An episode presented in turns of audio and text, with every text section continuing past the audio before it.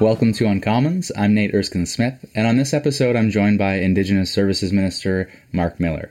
That Human Rights Tribunal ruling to compensate First Nations kids that the PBO has said could amount to as much as $15 billion, and that the House of Commons voted to resolve, that's his file. The commitment to end all long term boil water advisories for Indigenous communities, that's his file. Ensuring support for Indigenous communities throughout the pandemic, that's his file too. Of course, the position has only been Marc's since November 2019, so pandemic response has entirely been him, but both the court case and clean water commitments predate his term by four years. Those responsibilities were previously held by Minister Bennett, then Minister Philpott, and Minister O'Regan. Before he became a parliamentary secretary and then a minister, Marc sat behind me in the House of Commons, and I got to know him as someone who takes his role seriously, certainly does his homework, and avoids talking points with a degree of earnest honesty we don't see too often in politics. He also somehow finds time to spend an hour a day learning the Mohawk language.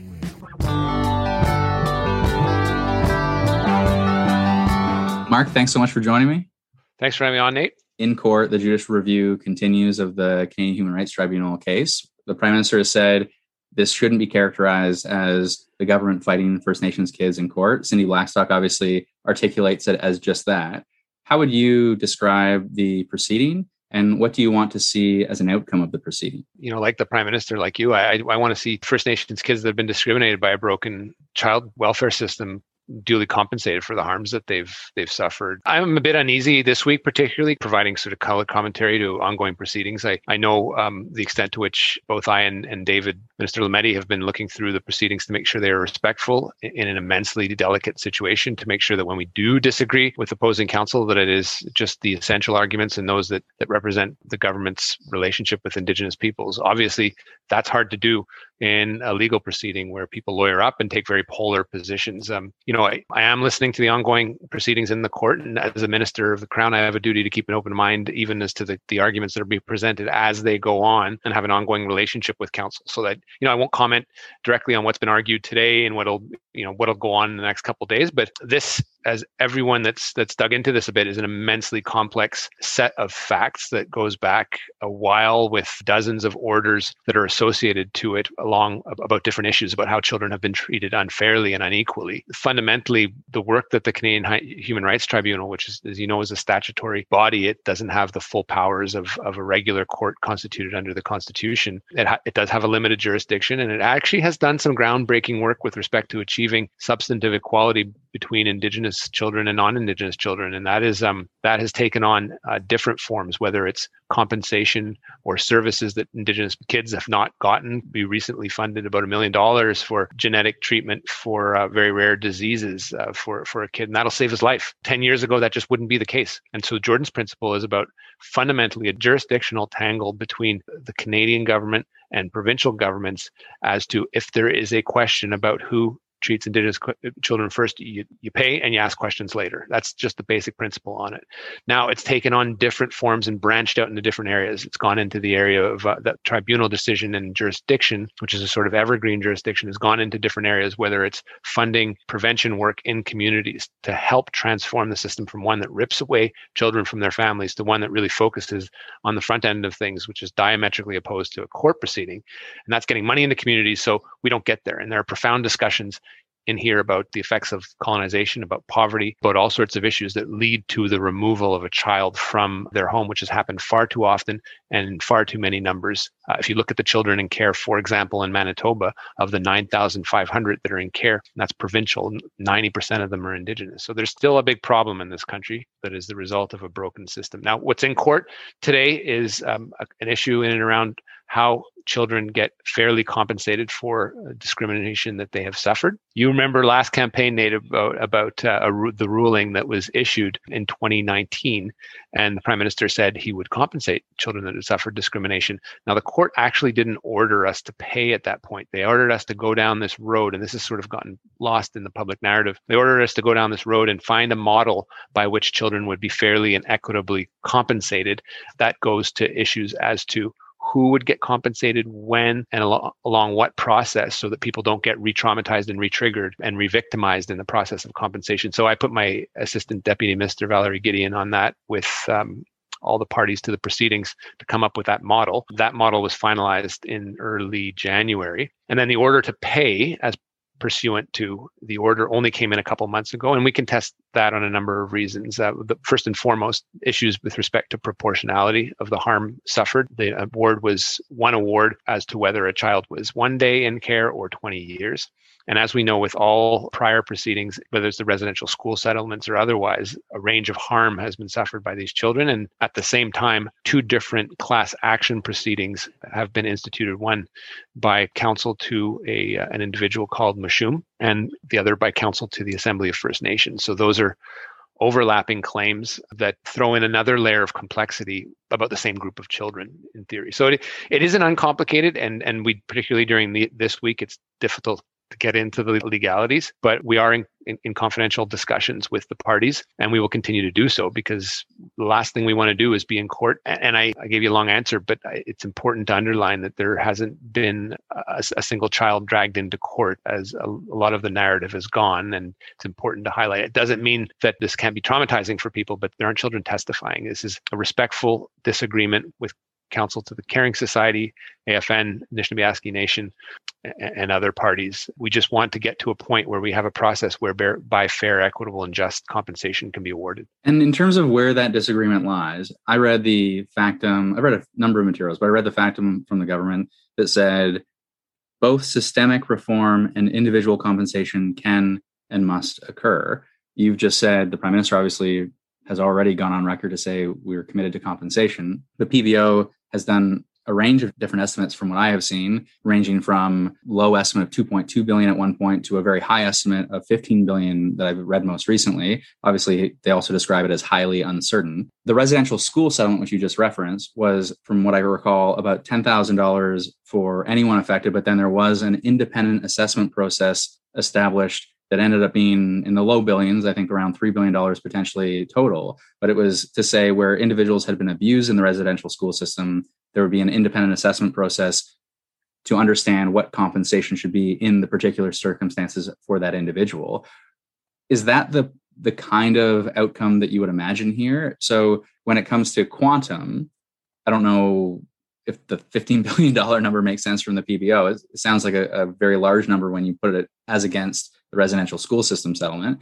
But when you look at the the process, where is the disagreement as it relates to process? It seems like the appropriate process would be an amount for everyone, and then an independent assessment process to get at individual context. I can't speculate as to the. I, I, can't even talk about what what these discussions would look like between the parties currently. But if you look at what's gone on in the different settlements, there has been uh, at times a base amount, and then you know a multiplier or higher, higher numbers depending on how much time the person was in school or in care and then extraordinary amounts for harm suffered. Again, this can be re-traumatizing and, and very, very difficult for claimants. So we're very, very sensitive to this, particularly given, you know, this is a much younger group. Some of them are grown up, but still a much younger group. So we're very sensitive to that. But obviously a proportionality as to the, the harm incurred without having to um, have people uh, testify in a way. The, the, evidence, there is evidence out there. What we know is that the CHRT put a maximum amount of its jurisdiction and then applied it to everyone, which goes against some very, very basic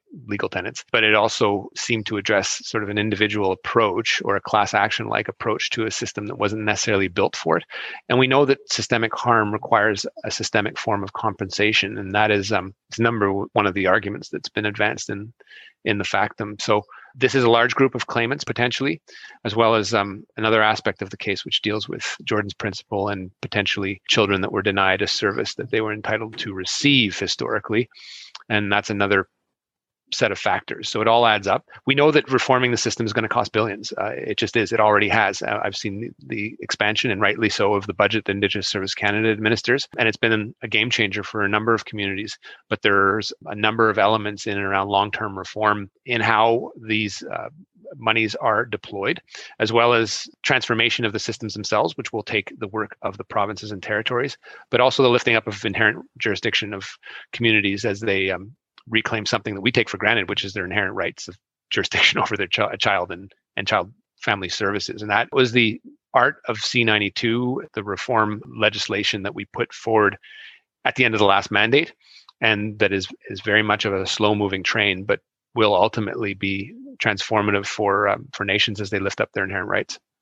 Here in Beaches East York, we hear from a lot of constituents who are concerned about clean water issues, but secondary and close is this issue of resolving the broken child welfare system for Indigenous communities. You mentioned 90% in foster care are Indigenous in Manitoba. Across the country, I understand it's about 50% of kids in foster care are Indigenous as compared to about 8% of the general population. So incredible disproportionality and something that obviously needs to be addressed. The calls to action are in relation to this court proceeding and in relation to the compensation. The call to action, I think, from the motion we passed in the House, but also from Canadians writ large, from my community at least, is to say we want a speedy resolution to the compensation debate and we and we want kids to be fully compensated who have suffered discrimination and inequality in the provision of services. But two we also want that systemic reform. And so i've seen a billion dollars from a past budget. Obviously we passed c92 there are complexities and I, I say this based on my own conversations with urban indigenous service providers who say c92 doesn't really incorporate us as much as it should what more do we need to see as it relates to that systemic reform? I, look, I think everyone's eager for results, and it is it is the realization when you see these reports of people dying in care. I always refer people to the reporting that Kenneth Jackson is doing. It's it's cutting edge. It's very poignant. It is very painful to read, but he's he's out there reporting on the current healthcare system. Um, Ontario has uh, an immense amount of challenges. It's going to take, I guess, unintended but very very beneficial uh, effect of a bill like C92 and having this issue raised to the top of the political agenda has really focused, even with the jurisdictional squabbles that exist, it has really raised the consciousness of politicians that really wouldn't put this at the top of their list, all things being equal, at the provincial level, at the territorial level, at our level, to really raise the the the, the issue of the broken child care system that is disproportionately affecting vast amounts of Indigenous kids. The genesis of it is uh, is rooted in deep colonial legacies, as I mentioned, uh, poverty, inequalities. So uh, trying to fix it with one top-down element just doesn't work. I mean, more money is key. There's no question about it. But the reform of how provinces intervene how they interact in a culturally sensitive way, how they work with their own in, indigenous communities that are, are lifting up their legislation. It, it's going to be messy, but it's going to be beneficial to the children that are constantly under threat of being removed from their families. C92 did come into force, and I say it's been slow uh, for a number of reasons, but what it did from day one is put a basic standard on the best interest of the child. Workers have to assess the needs of removing the child in a culturally sensitive way, which they hadn't done up to now. And so there's a whole set of standards that hadn't existed they were sort of willy nilly and, and misapplied in a way that Indigenous kids were, were disproportionately affected, which has resulted and fed into this, this system. But there's still stuff happening, and it needs reform from the provinces, from the feds. It starts with more money, but it starts with work in communities with leadership, especially Indigenous leadership, as they work on their own child welfare laws, their own legislation to bring their kids back home. There's some early adopters. The early adopters tend to have more capacity, but there's challenges in other communities where capacity is a much bigger word, whether it's housing, fighting economic inequalities, and those are the communities that are that have more often than not more children that are removed. But the will is there. A lot of communities approach it in um, a very profound way, and we're there to support them in, in, in building their own laws. I think we put about 500 million just in quote unquote capacity for lifting up Indigenous legislation in the last two fiscal economic statements prior to the budget. But it's work that'll be ongoing for the next few years. You shouldn't leave your listeners with the impression that nothing's happened. I mean, Jordan's principle has been a game changer. I've gone into communities where they've applied all these programs for prevention for those families that have ill children that are really, really struggling. They've gotten the funding and the supports that they need. And sometimes, sadly, it's gone to court as to whether something should be awarded or not. And it can be a very painful and very public display of, of where the continued inequality exists. Uh, the two previous ministers that this portfolio had that challenge as well. Uh, but we keep moving forward, and I think there have been some game changers. They just aren't as, as obvious as some of the more um, devastating things that we keep seeing. I have a job that is to bring everyone together, so it's very hard for me to, to sit here and sort of point out provincial governments, but this won't get fixed without the buy in of provincial governments and working on their child welfare systems that remain very much ones that are focused on on intervention and, and less so on prevention. In engaging when Jane Philpott was the minister, I came across just a dearth of data because, as you say, these are provincially run child welfare systems. And so, for the federal government to have a clear understanding of what are the different reasons and the categories of reasons that children are being taken from their families and put into foster care and then starting to have a, a, systematic approach to address those underlying reasons, we don't have the complete data that would really be helpful in, in responding. And so I think you're exactly right to say we need a strong partnership with, with provincial authorities. You're also right when you, and I wish we talked about this more, when you highlight the connection to poverty and you talk about economic inequalities. Long-standing, I would say, you look at the history of Canada and the way we have as a government and as other institutions like churches but treated indigenous communities has helped to lead to the poverty rates we see in certain indigenous communities at least. And obviously there as a key social determinant of health that is going to lead to negative outcomes including in our child welfare system. Yes let's reform the child welfare system itself as much as we can but not putting the policies in place to also confront poverty. And we've made progress, I would say imperfect and incomplete progress, but that has to be part of the conversation as well. That this notion of economic justice looms large when we have these conversations about whether it's in our prison system or whether it's in the child welfare system, the disproportionate outcomes. In many ways, it starts with this notion of economic justice. starts with economic justice and extends into social and, and the reform of the justice system when it comes to um, mandatory minimums over incarceration for every uh, man or woman that's indigenous in jail, there is more often than not a child that doesn't have a father or mother, and those are those are issues that sort of escape the mind initially when you start thinking about these things, but it rings quite true. And then the numbers just sort of the disproportionate numbers fuel the disproportionate numbers in in the care system. And the ending of birth alerts which has been slow but progressive is it will be another contributing factor into into making sure that we're not just perpetuating the same mistakes that have been made before. And you know you cited the numbers of 50% whereas it's 8% of the population but it's also more children in care than at the height of the residential school system in terms of kids that frequented the schools so it's a big problem. This government has put a lot of political and financial capital behind fixing it and it, it, remains it very much remains and obviously the events of this week testify to it a, a, work in progress. Certainly there have been criticisms for the speed of that progress but i say this at the doorsteps at least. I say we've made meaningful progress and we need to build on that progress. And i think the child welfare system needs to be a major priority. And i hope we put the same number of resources that we put into clean water initiatives into the answer and systemic reform of the child welfare system and to that kind of poverty reduction that's also required when you talk about the fact we have made progress, it's often a source of frustration and source of criticism as it relates to our commitment to end all long-term boil water advisories by March 2021. Obviously, behind us now, we didn't do it. When I look at the public reporting, I see almost 70% of the advisories that did exist, the long-term advisories that existed when we took office in 2015, have been lifted. There are water projects underway in every community that needs one, to my understanding, at, at different phases. And there's no one size fits all solution. But when you get confronted with this question, and and it's in part a resource question of do we have the resources necessary? It's in part a capacity question of how do we build long long term capacity in communities to ensure that there aren't future threats to water systems. But is there a timeline in mind? What what is the status of lifting existing advisories and then fulfilling that commitment we made back in 2015 the commitment frankly when you reflect on it is stronger than it was in 2015 because the 2015 commitment was we're going to lift all the existing long-term water advisories. Uh, and there were 105 in place at the time but the optic was always in just lifting the advisories and lifting the advisories. And we got we got in to power which was obviously was a surprise to all of us. And we realized that there was a massive undercapitalization of infrastructure in communities, but first and foremost being critical water assets. The untold story that doesn't get out there as much is the one uh, of short-term water advisories, which after a year become long-term water advisories. And there was a lot of fragility with respect to water systems in Indigenous communities. And not, it's not like there isn't any across Canada, but just far too often they occur disproportionately in, in Indigenous communities and stay far too long. So you have communities like Neskantaga that had 25 years. You have Seul that we listed 15 months ago that was 18 years. So not a single child on that reserve had grown up with fresh water available through that particular system. You know, it's kind of, it just focuses the mind when, when people say, do you have any excuse? Well, it, this isn't a time for excuses. It's a time to get, keep moving things forward. And we made I think there is a very important signal that the prime minister made to Canadians when he said we will lift these things.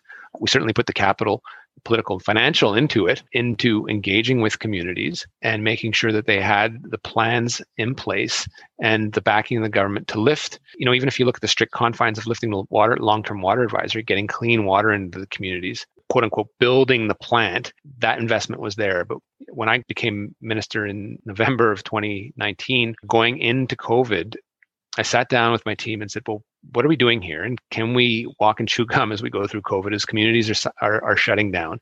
Can we maintain uh, the momentum that we've had? And we were pretty confident through the first wave, but we were looking at what are we doing in and around long-term water advisories that we need to do over and above simply lifting them. And again, communities lift the water advisories, we don't lift them. And what came back more often than not was one where the Fed's going to be after March 2021. You're just going to disappear, and you know you feel you'll fulfill your long-term water advisories. And two, doesn't necessarily cut it to get all the the money for the capital in there, but you got to be with us for the long term, which I guess to my earlier point. And you know whether that was more investments into expanding current systems um, working on longer term projects we work with communities on a number of projects and as you said they they vary from community to community some communities because they wanted to get water up and going chose shorter term solutions with our commitment to a longer term solution. And some communities said well we're going to keep the advisory on until we have the longer term solution locked in and up and running and tested. You know i have to respect those decisions. It does sort of play with the timeline. And then covid hit and things shut down so, you know, we did lose a construction season. There's absolutely no question about it, but there, there are absolutely challenges. The main one, though, is in and around additional investments, but also in and around operations and maintenance, which is not a very sexy topic. It doesn't make headlines, but there was a flawed formula that we would, the feds would fund 80% of, of the operations and maintenance. And basically, operators were getting paid less money than they would in a, uh, a non Indigenous community. It's not right. It should be equal pay for equal work. And there are fewer of them. So there's a capacity issue in some of the most vulnerable communities and building up local talent, making sure they stay, making sure they get the right pay. You know, the announcement in and around when we told Canadians that we would not be able to meet the deadline was also a very important announcement in and around enhanced investments in water infrastructure, but also a new O&M formula, an operations and maintenance formula that went to 100%. And the effect of which will be that by 2024, we'll have quadrupled those investments. So communities will have the discretion to and the ability to pay their members and their operators the proper type of compensation that will change the risk profile of, of the water assets in a, in a, in a radical way. So that's one aspect of it. The other aspect of it is that so we've lifted 107, which is really, really good. And we've got a chunk left in about 30 communities. So it's not one community, one water advisory. So some communities have five, some have six. There can be a number of water advisories that apply to the same communities. The difference that we face now that any government would have faced in 2015 is that there's a plan in place. A number of the communities that have been on long term water advisories for a long time are producing clean water and are able to lift. It's just is taking time to do sort of final testing or working with those communities, particularly ones that have been on for long term, the confidence that they have to take that difficult decision to lift the long term water advisory. I haven't lived without clean water for 20 years. So you can imagine someone that has been s- skeptical of the taps for 20 years that they would take a little longer and work with the community to make sure they have all the supports and plates to lift. That could be frustrating from a politician's perspective from Ottawa, but we have to let the communities take the time to do that. That's the case, for example, in the Neskantaga. So, you know, we, we, we keep working, we keep our heads down, but there are plans in place. I asked my team and we did do it uh, earlier in March to revamp the website. So you can actually go on the Indigenous Services Canada website and see the plan in place for each community that's remaining. I am reasonably confident. You asked about a timeline, but I, I guess I am reasonably confident that this summer there will be a good chunk of, of advisories that are lifted. There's a certain reticence probably in setting a definitive timeline to get to zero. But when you look at the status of the water projects across communities, and I think it is fair to say this is certainly the message I hear, and I, I, share the view of my constituents on this entirely. Country as wealthy as Canada. I mean, no one, no community, regardless of background, but especially a community that has been discriminated against by the state historically, but no community should be without clean water. Great to hear that many will be lifted in the summer, but is there a sense of certain communities given the nature of the challenge and given the status of the water project are still many years away there was i think a, a media report and i don't know if this was a civil service briefing that was accurate or not but set 2026 that, that seems like a, a very long time away and unaccept- unacceptably long time away. Is there a sense of when or is there still reticence to set a timeline? Because it might be missed for for a myriad number of reasons. No, I mean I think like I said, I think that the balance should be lifted in the relative short term. There are a couple of projects that are long term where the shorter term solution has been not retained, and that's the, the prerogative of the community. The the 2026 number just wasn't accurate. It reflected a totally other, different consideration. But again, like my job with it with the team is to get clean water into communities, and however it's characterized, we'll work with communities to lift the advisory, but also be with them in the long term. So I know we, we used as a target long term water advisories, but I think uh, given the amounts of investments that we put in and the partnerships we've built. It'll be an ongoing challenge, particularly keeping keeping short terms off from from going long term. And there've been, I think, 108. There's been a, a real chunk of short terms that have just been knocked out. But th- there'll always be work with communities, and we'll just keep doing it. And it can't, like you, you said earlier, we, it varies from community to community. You mentioned the challenges of COVID in relation to the lost construction season. It's been, I think, a really a, a real highlight of the pandemic response when I see the updates from Indigenous services in relation to the rollout of vaccines into Indigenous communities and the prioritization of Indigenous communities. And I know there's a, a current challenge in Northern Ontario. I, Charlie Angus is posting quite critically. For those who are unfamiliar, I suppose, with the with the response and would say, well, what have you done in relation to the pandemic response and the vaccine rollout or, or more? Yeah, I won't be happy till it's all over. Um, and with all these things, um, particularly with Indigenous communities and pandemics, there's always these brush fires that remain well after the main fire is, is out. And that is that that is for a number of reasons. It's, I think it happened with with H1N1, but I think generally as a, as a country, we've done a, a pretty good job. The comparative obviously is the US. You know, when it comes to places like Kashechewan with a high youth population, well, we know first and foremost that we can't win the battle against COVID on Twitter or TikTok. It really has to be with boots on the ground and with deep engagement with a community that, that has its set of challenges. It's a community that gets evacuated every flood season. We've done it respectfully over the last two years on the land where the communities have been able to separate physically. It's been good for their mental health to do on their, their local goose hunt, which is really cool. The, the situation we faced a year ago was the fear that that community that was quite vulnerable would would go into the local urban areas and then get COVID and then come back and there'd be the what we're seeing today. Luckily, with Kashechewan, there was a high level of immunization among the older segments of the population, including second doses. So there's a relatively good job done there few elders didn't get their vaccines um, and they and they've contracted COVID, but it's gone in like wildfire with crowded what we've been talking about from the very beginning, which is crowded housing conditions. And and this is going to get a bit worse before it gets better. Now there's over 200 cases, mostly among the youth, which as we know has a much lower level of ICU hospitalization, but still it's long effects of, of COVID. So it's scary. And we've been mobilizing from day one with with Chief Friday to get assets and resources into the community health supports. The, the, the health guidance is typically a shelter in place but it's very hard to have a shelter in place and drop your R ratio if you're 16 people to a house or 15 people to a house. That changes with people that are immunized. So it's a bit of, had this happened this time last year, it would have spread much like Shamattawa did, where we had to bring in a full contingent of, of, of the armed forces to really help out because things were shutting down and communities through no fault of their own can get, you know, if the water operator gets COVID, they got to isolate and, and the community can shut down. So it is a bit of a different scenario but we've been I, I, was in, in discussions with the chief over the weekend to to see how we can help and cut through any red tape. There was a reconnaissance done by the military on a virtual one on, on, on Thursday or Friday, and then one physical on, on Sunday. But at the same time, there are resources going in to get more isolation capacity, deal with, with problematic substance use and mental health challenges. That this always arises in these situations. Whenever there's one of these outbreaks and we're getting used to them, uh, time is of the essence. COVID works always works faster than government, and we just got to get in there pretty much no questions asked, obviously with the permission of the community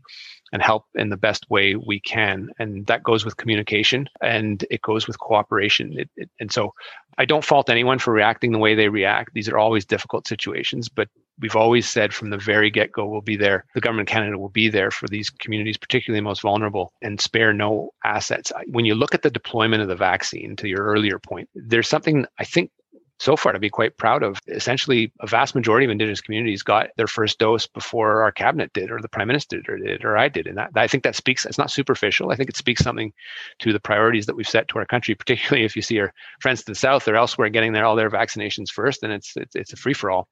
We made sure that that got into Indigenous communities quite quickly. In fairness to our American uh, cousins, they did get vaccines into indigenous communities uh, quite quickly. So I won't and I won't I won't indict them on that. A little more difficult at the beginning, but what we were seeing when we when we were uh, seeing the first initial outbreaks of COVID was the example of the Navajo in the U.S. and the numbers coming out from the CDC and on the ground reports that confirmed our suspicion that indigenous communities were three and a half times to five times more susceptible to getting COVID than um, the non-indigenous communities. We didn't have that good a data set initially because we there were just not enough COVID in during the first wave. I think there was a total of 400 cases on reserve. So indigenous communities did great. It started with communication.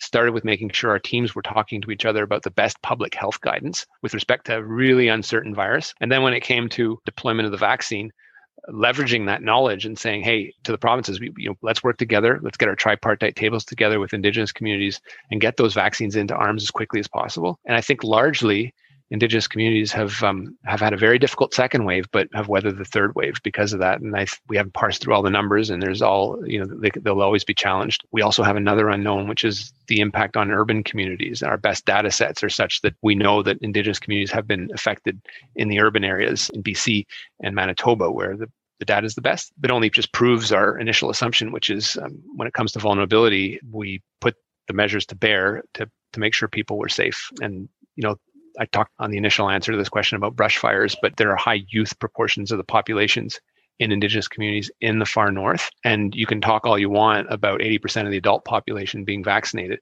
But if they're only 50% of the population, the math is such that only 40% is entirely vaccinated. So that's a big worry of mine. I'm glad that Pfizer is down to 12. I know that there's some work done by Moderna to get it all the way down to two. So we'll see what happens. My only point in all this is I'm not in a position to be too proud yet. I, I just want to keep doing this until we make sure everyone's safe. And you mentioned urban indigenous communities. We've had this conversation before at different times. But when you look at the focus and commitment towards reconciliation, and we've seen it when you look at clean water, you see an initial $2 billion allocation, hundreds of millions in subsequent budgets, over a billion dollars in the fall economic statement. When you look at the commitment to health and housing, it's billions of dollars focused at closing gaps for as it relates to education funding on and off reserve, closing gaps on child welfare, and run down the list of commitment of funds. And I think it's $18 billion over the next five years in the most recent mm-hmm. budget, but largely focused on reserves and delivering for housing, health, and more on reserves. And then mm-hmm. I look to my own community in an urban center and I look to the numbers across Ontario, and I'm told that over 80% of Indigenous people live primarily in urban areas. And slowly but surely, it feels like Indigenous services and the government of Canada is incorporating this into their framework. So recently, through the Indigenous Community Support Fund, I saw $150 million for urban community organizations. But it still seems like we haven't fully incorporated this into our thinking to deliver for urban indigenous communities in a really serious way on housing or on other issues but we are we are starting to incorporate it but still seems like there's a lot of work yeah inevitably you get discussions into discussions about which level of government has the jurisdiction but has the best ability to deliver things in a way that is most effective. The reality on and this is not every province is on board in, in, in having that sort of distinctions based delivery model to urban indigenous realities that's just just a fact bc has always been in terms of the provinces first first in class in doing that. But there's many initiatives across the country, and I, I don't indict them at this point. In our neck of the woods, Indigenous Services Canada has never done a superb job of this. Um, they've usually kept the lens squarely on the um, reserve reality or the nation to nation reality with, with communities. The relationship is a bit different in the urban setting. It's sort of nation to organization or potential organization that has never had the funds to really exist yet, but lots of people that are passionate about keeping their people safe or tribal organizations uh, that are serving their off reserve populations. It really, really varies. It's not as easy a conversation as it would be the one that we have with the band council. We know that the gaps, uh, when we talk about the socioeconomic gaps, they're similar, but they're they're much larger still on reserve. It's just a reality. The UN the UN index, the Human Development Index, points to that. But there's a need. There's always been those organ the organizations that we funded through some of the COVID response and the numbers that you cited. They're going to increase because we're going to keep deploying money to those organizations. Have been game changers. Uh, we know that the vulnerabilities exist within those organizations, but they have never been properly funded. And so what we've seen is is the results that they've delivered throughout the pandemic. So I think that now when we look at budget 2021 we know that those organizations deliver. We know the need is there and we know they keep people safe fundamentally. So the argument that's been made for so many years and that we've sort of we've, we've made significant funding announcements into friendship centers or urban indigenous organizations but the need is great and now we have proof points to prove that they deliver for their uh, their members. But it is it's always a tricky organization. There's a lot of politics involved that, that people feel that you're taking from one and giving to the other. At the end of the day, you're you're serving the same people. I think when it comes to the infrastructure monies in the budget, there's certainly real hope there. We know when it comes to housing in particular, about five or six ministers have carriage with either on reserve or, or off reserve housing, and it can be very very confusing for someone that is intimately aware of government workings but completely ununderstandable for for anyone outside government. So, you know, a lot of the criticism sometimes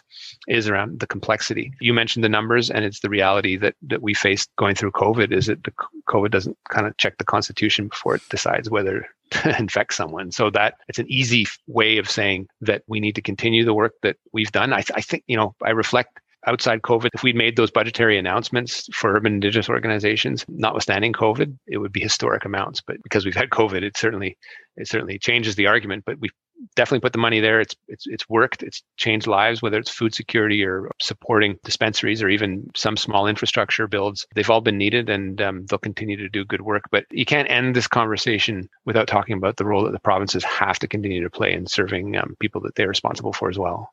I think that's right. It's definitely incumbent on provinces to step up where the principal jurisdiction for the federal government remains on reserve, but people don't live their lives in that way. And so we need both governments to work hand in hand to support people regardless of where they live. And there is work underway to my knowledge, though again, it's it's more a question of speed. And I, I expect the pandemic has upset this in some ways. But in Toronto, we have the Toronto Aboriginal Support Services Council they do amazing work. They bring together Aboriginal housing providers like Wigwamen and Native Child as it relates to child welfare and a range of social services. And they bring a collection of organizations together to have a united voice. And there are similar organizations, not in every urban community, but in many urban communities. And I know there is work underway to create a national kind of coalition that stitches these voices together where they have similar shared challenges. And that would be, I think, if we can get to that place, a really important voice on the national stage to be in constant contact with someone like you to say, here are our needs. And yes, work with provinces, but collectively work together to deliver for us and, and work in collaboration. Yeah, no, absolutely. And like, Toronto has its reality of urban Indigenous life and kind of varies from city to city. The conclusion that we inevitably draw is that they all need more support, more funding, and they all do um, great work. And they've been driven by people who have really been putting their own financial security on the line to help to help others. It is a long-term project, and again, we, it isn't an excuse for the government simply to say that we only do on reserve. You are a minister with very difficult files, and not only in relation to the court battle and the judicial review and the determination of compensation and systemic reform for child welfare. Also, an issue around clean water and, and ensuring we make consistent progress towards ending all advisories. But also, pre pandemic, you were a principal figure in the Wet'suwet'en national conversation around title, and there was a railway blockade. You visited the Mohawk leadership, and there was actually a transcript that, in advance of our conversation, I read too much of. I don't think you were even you even knew you were you know you're being recorded today, but I don't think you knew at the outset that you were being recorded in the course of that conversation. You have personally spent considerable effort to learn the Mohawk language, and I remember you sat behind me in the house and you stood up and you gave. I think you were the first person in history to give a speech in the Mohawk language in the House of Commons. And yet, when you attended and spoke to that Mohawk leadership, you were an unknown, there wasn't trust yet. And as someone who clearly has this personal passion and commitment. And I can tell when I see your media appearances. I could tell when I spoke to you in the house when you were sitting behind me. And I could tell, obviously, when you made the commitment to learn the language. But that question of trust, walk me through the challenge of, as someone who, who really is, I, I can tell, deeply committed to this, how do you go about building that trust and ensuring that this conversation is an ongoing one where we're consistently building that trust yeah and i don't have all the any maybe maybe any answers but i don't have all the answers one of the trappings of being a minister for indigenous issues is that if you think you're in control or have all the answers, you're wrong and you should be fired. So flip that to a minister that has a different portfolio. And if you're not in control and don't have all the answers, or at least pretty much of them, you've got you've got a problem. So these are unique positions. The one that Carolyn holds and Dan holds are unique positions within government. They are based on um, historic mistrust, but a fundamental duty and a fiduciary duty of the crown towards Indigenous people, which starts with honesty and forth, being forthcoming. My undertaking to learn Mohawk was a personal one. I didn't know I would get this job. I, I certainly didn't think when I started learning it that there was even a, a, a potential outcome. I just did it out of sort of naivety and thinking uh, how hard can it be to learn an indigenous language? It turned out i picked a hard one and they're all difficult to learn. Mohawk's a polysynthetic language that's built around a root and then you add things right? And then there are gen- two, two female genders there's a male gender there's a n- neutral anyway there's the and you, if you speak one to two people you change the word and then one to three people change a word. If they're male or female they're different. So it's it gets a bit complicated and plus not that many people speak it and a lot of people have been fighting to reclaim it. So I kind of jumped into it. I met a lot of great people that weren't necessarily elected council or involved in politics. They're very political, but they care very deeply about their people and their language and vitalizing their languages that have been stripped from them or their parents or, or their grandparents. And I just met a lot of great people, and it, that sort of built probably a bit of trust. It doesn't necessarily carry over to community X from community X to community Y, but it sort of gave me an understanding and an appreciation for some of the the challenges and difficulties. Small window into in, into that that can easily be closed. And then maybe on the flip side of things, people said, "Who is this guy? And is he really committed?" And I always joke that, that after I gave that speech that you were mentioning, the next day my wife, when I woke up, my wife said, "You better continue your lessons, or you're full of shit." And I was like, "Yeah, you, you know, I probably she's right. She's right." And so I did continue, and I still do like an hour a day, but it's really hard. There's very little written material, and I have I, I, follow three or four immersion courses. But you know, in the course of the day, it's hard to do this. And I listen to passive listening to podcasts and and stuff on SoundCloud. But you know, um, I think people do appreciate it. It's really a measure of respect. When I first got this job, Mike McLeod, who you know well, just said, just keep your mouth shut and you'll be fine which is you know sounds a lot like mike yeah. and, and, he, and he's right you know there's there's a premium to listening I, I, I take it quite seriously and you know showing up in the middle of a um, protest that is you know gripping the country and shutting down the economy knowing that people that show up at solidarity movements forget whether there's train tracks in the way but they're not necessarily elected folks or people that in the community that, that, that you would normally, if you had to choose the set of people you would negotiate against, you wouldn't necessarily pick people that, that have such strong views and are willing to to do so much about it. So you just have to show up and listen, and is what I did. And we spoke. Did we did we solve it? I, th- I think you know it's important to get an understanding of, of people's perspectives. I think that when it comes to conflict in this country, the violence starts when people stop talking. And so knowing the, the history we have with, with armed forces being used against indigenous communities and the way police have interacted with indigenous communities,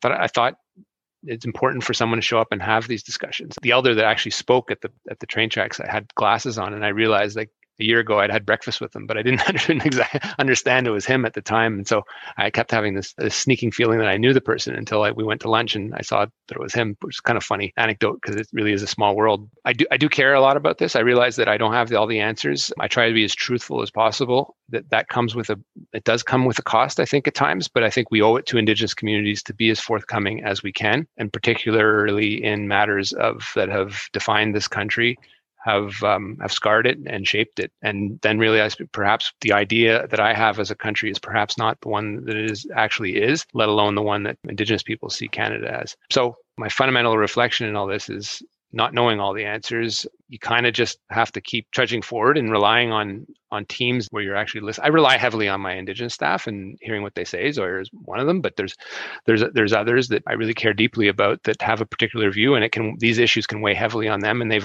and they've saved my they saved my ass a couple times. So I, I do value that relationship. I value the civil service, which in a, in a much maligned department, particularly particularly the voices of of the indigenous civil service, which does suffer the effects of systemic discrimination and racism and yet still trudges on, knowing that being in the civil service in Canada can be seen differently, but they're there to help their people.